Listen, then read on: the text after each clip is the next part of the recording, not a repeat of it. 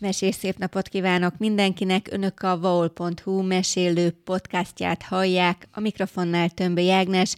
velem szemben pedig itt ül Fejsz György. Szép jó napot kívánok mindenkinek! A Mesélő podcastot ugye tudjuk, a Mesélő házak sorozat hívta életre, és most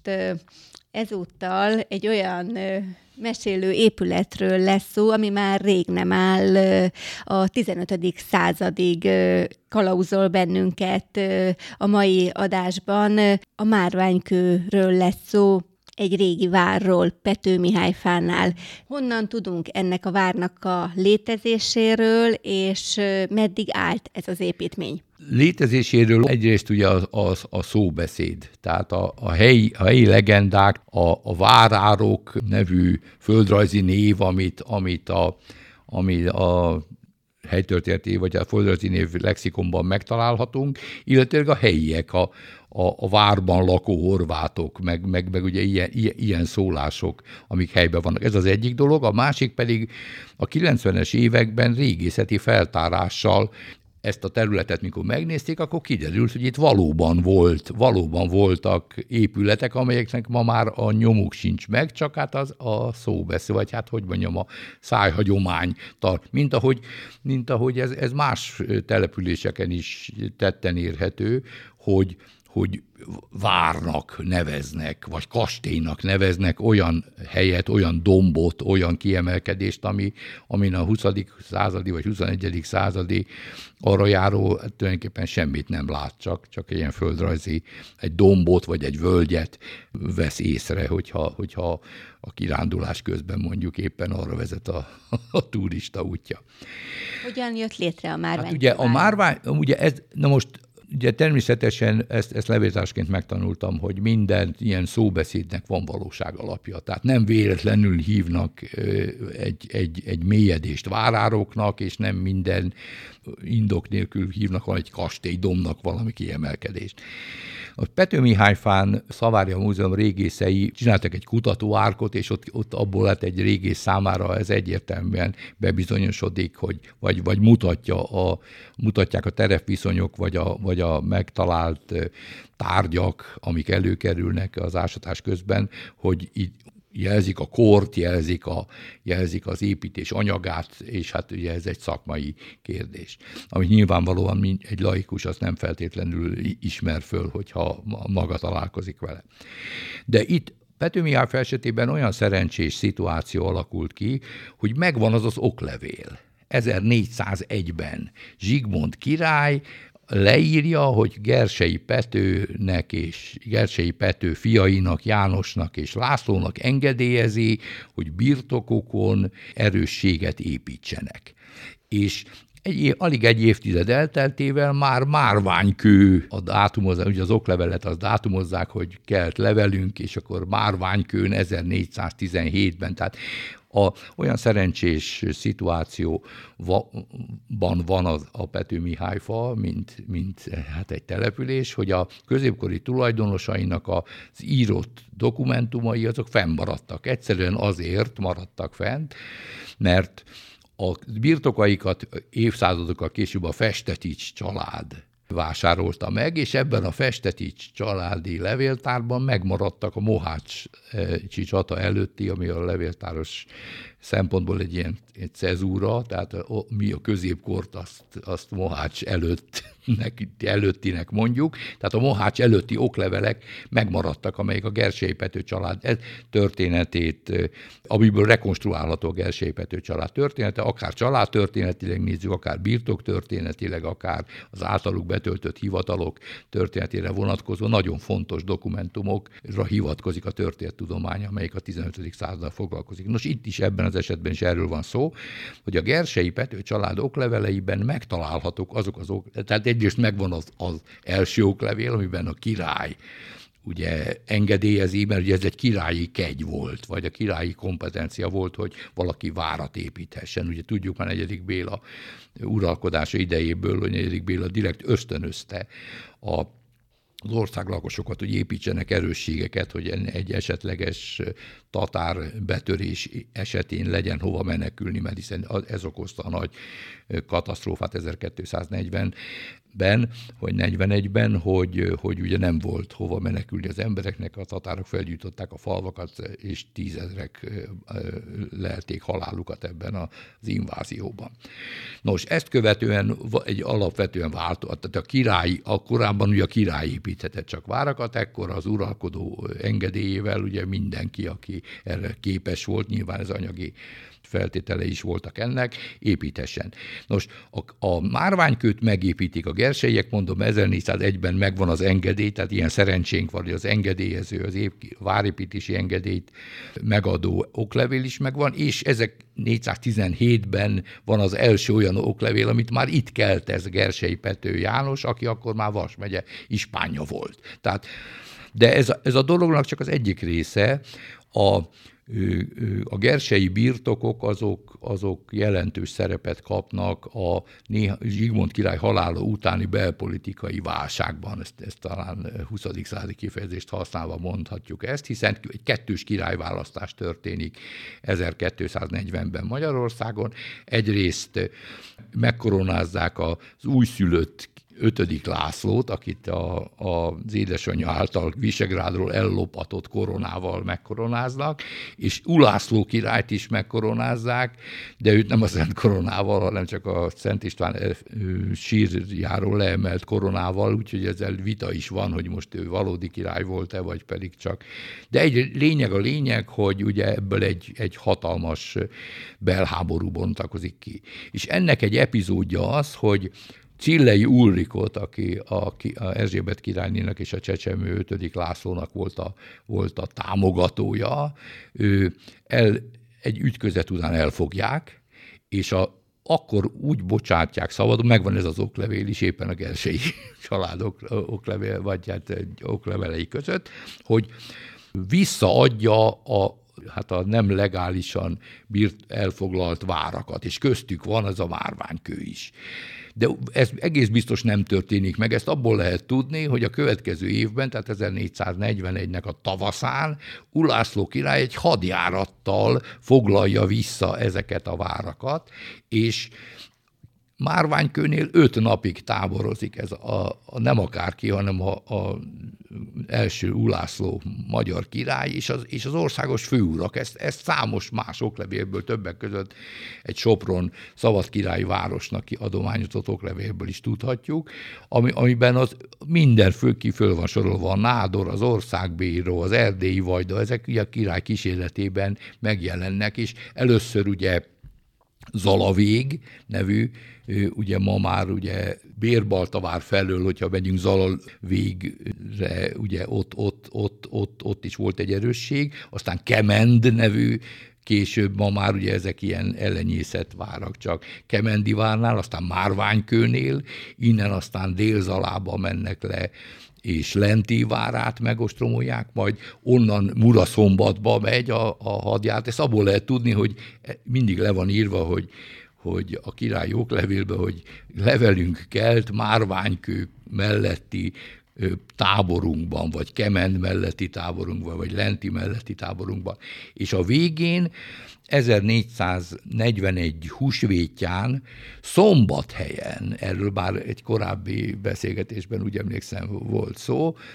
megkötik a békét Cilleivel, ahol Cillei ide küldi a, ugye a várban nem tudnak bejutni, mert itt is az van, hogy Szombathely melletti táborunkban van az oklevél, de a húsvétot, azt a húsvéti ünnepet, azt a király és a kísérete a Ferences templomban ülte meg. Tehát ez, ez, ez, erről is van egy oklevél, ezt részletesen közli a a Kunc Kárpáti féle monográfia, ott teljes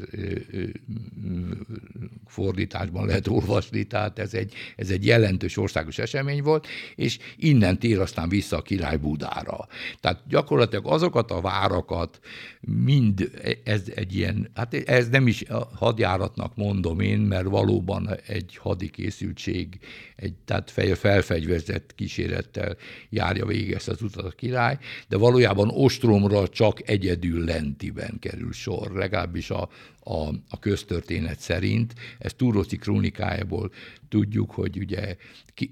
visszafoglalta a várakat, és, és ugye itt nevesíti a, a krónika többit, nem mondja meg a többit, csak az oklevelek dátumozásából tudhatjuk, de minden esetre Vas megyében ugye hosszabb, tehát ugye Ugye ez március 10-e körül van, és április 19-én volt akkor húsvét, tehát több mint egy hónapon keresztül az egész király és az egész kísérete az körbejárja így Vaspegyét, hiszen aztán persze átmennek Zalába is, de minden esetre a körmennél is táboroznak, tehát ez, ez, ez, ez nyomon követhető annak idején, ezt egy ilyen tanulmányban részletesen le is nyomon követve le is írtam, hogy mi történik itt köztörténetnek ez egy fontos eseménye volt, ami aztán tudjuk, hogy, hogy, hogy végül aztán 1442-ben az úgynevezett győri békében szűnik meg a, a, a rivalizálás, mert hát ugye gondoljunk bele abba, hogy, hogy, hogy ugye ez a török veszélynek a, a, a, az idején van, tehát hogy az, hogy a, az ország haderői ne egymással való rivalizálásban vagy csata, csatározásban legyenek elfoglalva. Ugye tudjuk aztán, hogy egy tragédia is történik, mert 1444-ben aztán a Várnai csata, ugye Ulászló király maga is ott, ott leli a halálát, és hát tulajdonképpen ez Hunyadi Jánosnak a felemelkedése és az ő nevéhez köthető török ellenes küzdelemnek a, a, a nyitánya is egyben, de ezt megelőzte egy ilyen belpolitikai válság Magyarországon, amikor egyszerre két király is volt, és az ő, hívei, ő híveik azok egymással rivalizálva, hát hogy mondjam, kötötték le haderejüket. Ugye ez, ez, ez persze sokan vitatják, de minden esetre a török elleni, hát hogy mondjam, háborúknak a, a nyitányának mondhatjuk, hát tudjuk, hogy ezt követi aztán az 1450-es éveknek a több komoly ütközete, a Rigó mezei csata, aztán később a Nándorfehérvári diadal, tehát tudjuk azt, hogy, hogy, hogy ha európai kitekintésben nézzük ezeket az évtizedeket, akkor ez Európa biztonsága szempontjából, az iszlám terjeszkedés szempontjából is egy jelentős időszaka a magyar köztörténetnek. Márványkővára meddig állt egyébként? Na most ugye, ja igen, elnézést, tehát nagyon el, el, elkalandoztam. Tehát a helytör, helytörténet, helytörténetileg ez egy nagyon érdekes dolog. Tehát ma már a a, ennek a várnak a helye az, az csak a helye azonosítható, de az, az a, aki hely, helyben ismerős, az, az, az ezt pontosan meg tudja mutatni. Jó, magam is jártam ezen a területen. A, van egy 1490-es évekből egy, először is megvan, megvan, az a, megvan az az oklevél, amelyet Mátyás király 1463-ban bocsátott ki, és abban engedélyezi a, a gerseieknek, hogy a márványkőben álló kastélyukat megerősítsék tornyokkal és falakkal. Tehát, tehát akkor ez, még biztosan tehát, állt. Tehát, tehát az, e- ez egészen, tehát ugye valószínű, hogy az első öt fél évszázad az megviselte, a, a, hogy, hogy miért hívják márványkőnek, ezt, ezt az etimológusok mondják, hogy feltétlenül azért, mert volt benne egy díszes épület. Na most, hogy ez, ez pontosan mi volt, az volt benne palota, és volt benne egy István első vértanú tiszteletére szentelt kápolna is. Ezt egy 1490-es években kibocsátott pápa jóklevéből tudjuk, amikor ez a kápolna búcsúengedélyt kap. Tehát, tehát ez, ez, ez egészen biztos, tehát az a, a létezése. Na most ugye közben a, a lokális, tehát egyrészt a, a ugye Mátyás király uralkodása idején vagyunk már, és ezt követi ugye Mátyás halála után sajnos megint egy belpolitikai, hát ugye ilyen vákum, vagy ilyen, ilyen vitás időszak, amikor belháborúk pusztítják az országot, akkor ő a gerseiek időközben Vas és Zala megye ispáni, főispáni tisztségét is, is birtokolják, és ebből eredően ugye a tevékenységük egyrészt a Kemendi várat is megkapják birtokban, és Keszthely végvárat. Ugye akkor már ugye a török veszély miatt ugye ezeknek az erődítéseknek a megerősítése folyik, erről is több oklevél van, úgyhogy feltehet, feltehetően, hogyha ezt úgy mondjuk, ez egy ilyen, egy ilyen véd, mencsvár lehetett ez a, hát ugye minden, a, nem a Pető Mihályfa nem a főközlekedési utak mellett van, tehát ugye ez, erre szokták mondani a korabeli hát várépítészettel foglalkozó szakirodalomban, hogy ez építető család kincseinek az őrzési helye volt. Tehát jó eldugva, mindentől messze, hogy, hogy ne is tudjanak róla. A gerseiek is később, aztán amikor a, a végvárépítésnek az időszaka van, ez már inkább a 16. századnak a, a, az évtizedei, akkor a kemendnek és a keszthelynek az erősítésével foglalkoznak. Feltételezem, hogy az ő megbizatásaik, vagy, vagy, vagy hivatalos funkcióik el, már nem, nem, a, nem, nem Vas megye hegyháti eldugott kis fal, falujában zajlottak, hanem elsősorban a kemend és a, és a keszthely megerősítése szerepel ezekben az oklevelekben, és hát így tulajdonképpen ezt is mondhatjuk, hogy azzal, hogy a keszthelyt a festeticsek birtokolják később 18. században már, ezért maradnak meg ezek a dokumentumok. Úgyhogy ebből is, ebből is, tehát ez, ilyen, ez egy ilyen szerencsés szituációnak is mondható, hogy, hogy legalább rekonstruálni tudjuk azt, hogy, hogy, hogy, hogy mi volt Bárványkör. Sajnos ma már ebből az épületből semmi nem maradt meg. Tehát ez ugyanúgy, mint több más Vasvár településnél is ezt megtapasztaljuk, tehát a jelentős helyek, mint Sárvár, Kőszeg, Körmend, ahol a, ahol a vár az egy, egy, egy később, hát egy stratégiailag fontos településnek a területén volt, ezek a kis, kis várak, mint amilyen az Ostfiasztonyfai asszonyfalva, Castello, amit később aztán Kígyókő néven is emlegetnek, vagy, vagy erről ugye, is beszélgettünk Igen, erről már. is beszélgettünk már. Tehát ez, ezek helytörténeti szempontból mondhatók igazán jelentősnek, de valójában nem, hát ma, ma már csak az emlékük van, akár írásos formában, akár és hát szerencsés esetben, ugye ezek megtalálhatók, ezek a, a korabeli épületek, ha semmi más, de az alapjuk legalább megtalálható. Régészeti kutatása az mikor zajlott? A, a 90, most, ha 98-ban, ha jól emlékszem, de ebben már nem mernék mérget venni, hogy akkor még Cserményi Vajk azóta sajnos már ő, ő sincs közöttünk, az ő vezetésével folytak ott folytott feltárás, és akkor jártam én ott, a, nek, én, mert ugye engem ez, ez érdekelt, ez a, a Gersely Pető család történetének ez egy jelentős eseménye volt, hiszen a család csak szép lassan kerül be a, a magyar közéletnek a, a hogy mondjam, a, a fősodrába, aztán később Mátyás és Ulá, második Ulászló uralkodása idején már országos méltóságokat is viselnek a családtagjai, de ekkor már ugye, a, a, a, ugye az ő a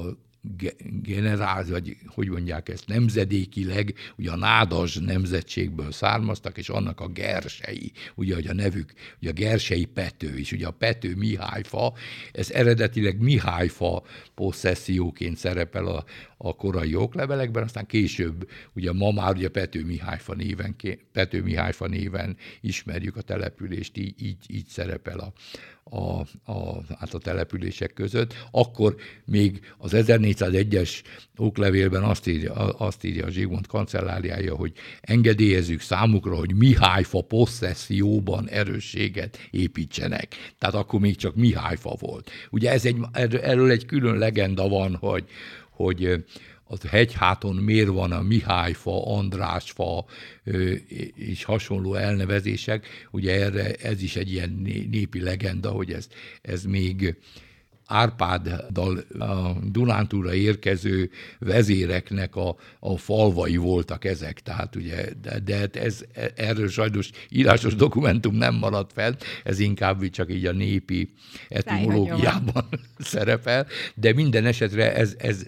Való biztos, hogy nem véletlen, hogy Péterfa, Mihályfa, Andrásfa, hát ugye ezek a települések megtalálhatók a mai napig a, az hegyháton. Köszönöm szépen a tartalmas beszélgetést Fejsz Györgynek, hogy Pető Mihályfa képes történelem könyvéből egy fontos fejezetet megismerhettünk. Hallgatóinknak is megköszönöm a megtisztelő figyelmet, hogyha tetszett a podcastunk, lájkolják azt, és ajánlom figyelmükbe korábbi beszélgetéseinket is. A vaul.hu oldalon a Vasi Podcast linkre kattintva elérik azokat, és Spotify-on is meghallgathatják. Fejsz Györgyöt és Tömbé Ágnest hallották, viszont hallásra!